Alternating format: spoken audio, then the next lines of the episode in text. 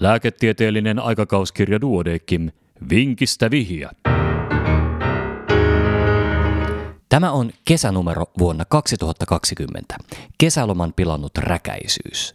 Kuusissa kymmenissä oleva nainen oli suurentuneita kolesteroliarvoja ja kohtauksittaista valkosormisuutta lukuun ottamatta yleisesti ottaen terve. Vuotta aiemmin hänellä oli ollut etiologialtaan epäselvä kämmenselän tulehdus. Allergioita ei ollut todettu. Potilaan äiti oli sairastanut Sjögrenin oireyhtymää. Alkukesästä potilaalla ilmeni hammassärkyä oikealla yläleuassa. Muutamassa päivässä kipu paheni, eivätkä tulehduskipulääkkeetkään enää auttaneet, kunnes yhtäkkiä yöllä kipu helpotti. Potilaan nenästä alkoi kuitenkin pari päivää myöhemmin valua kirkasta eritettä, joka toi pahan maun suuhun. Potilas hakeutui hammaslääkäriin, jossa epäiltiin oikean yläposkihampaan tulehdusta, mutta kartiokeila tietokonetomografiassa kuvatun alueen hampaat ja poskiontelo näyttivät erittäin siisteiltä. Tilannetta jäätiin seuraamaan. Nenän valuminen kuitenkin jatkui. Potilas pohti allergian mahdollisuutta oireen taustalla. Suun kautta otettu antihistamiini ei kuitenkaan tuonut helpotusta ja nenäerite muuttui paksun keltaiseksi. Tutun lääkärin neuvosta potilas otti käyttöön glukokortikoidi nenäsuihkeen, minkä myötä räkäisyys väheni. Oirekuvaan tuli kuitenkin mukaan yhä enemmän väsymystä ja lämpöilyä, joten Kesälomien lähetessä loppuaan potilas hakeutui arvioon terveyskeskukseen. Nenän limakalvot todettiin siisteiksi eikä poikkeavaa nenäeritettä havaittu. Nielussa ja korvissakaan ei poikkeavaa todettu ja status oli muutenkin normaali. Mikä potilasta vaivasi? Ja vastaus seuraa hetken kuluttua.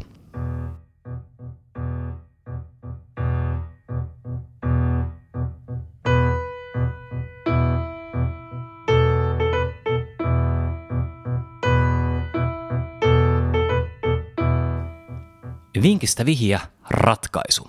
Nenän ja sivuonteloiden röntgenkuvassa paljastui kokonaan umpeen varjostunut oikea poskiontelo. Toispuoleisen sinuitin vuoksi potilas lähetettiin suu- ja leukakirurgin arvioon, sillä hammasperäistä infektiota pidettiin todennäköisenä.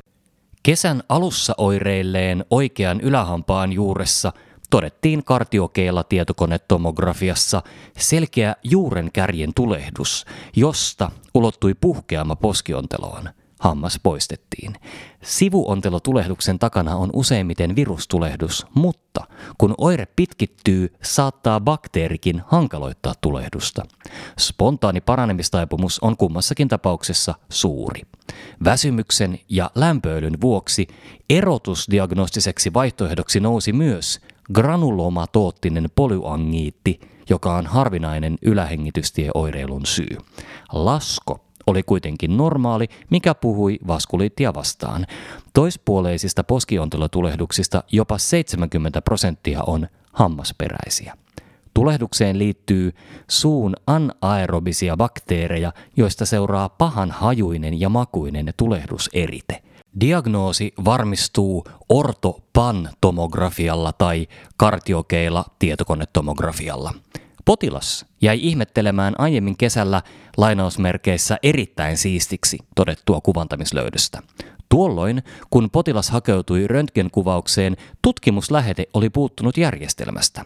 Röntgenhoitaja oli pyytänyt kuvantamisen suorittaneessa yksikössä työskennellä hammaslääkäriltä lähetettä ja tämä oli määrännyt oikeat alahampaat kuvattavaksi. Potilas oli kyseenalaistanut kuvantamispaikan, sillä kipu oli paikantunut oikealle ylhäälle.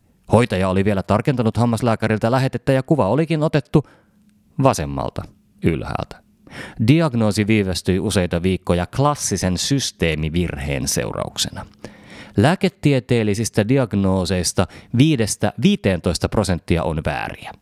Jos vaiva ei ala seurannalla tai asianmukaisella hoidolla parantua, on alkuperäistä diagnoosia syytä pohtia kriittisesti ja ottaa koko oirekuva tarkasteluun.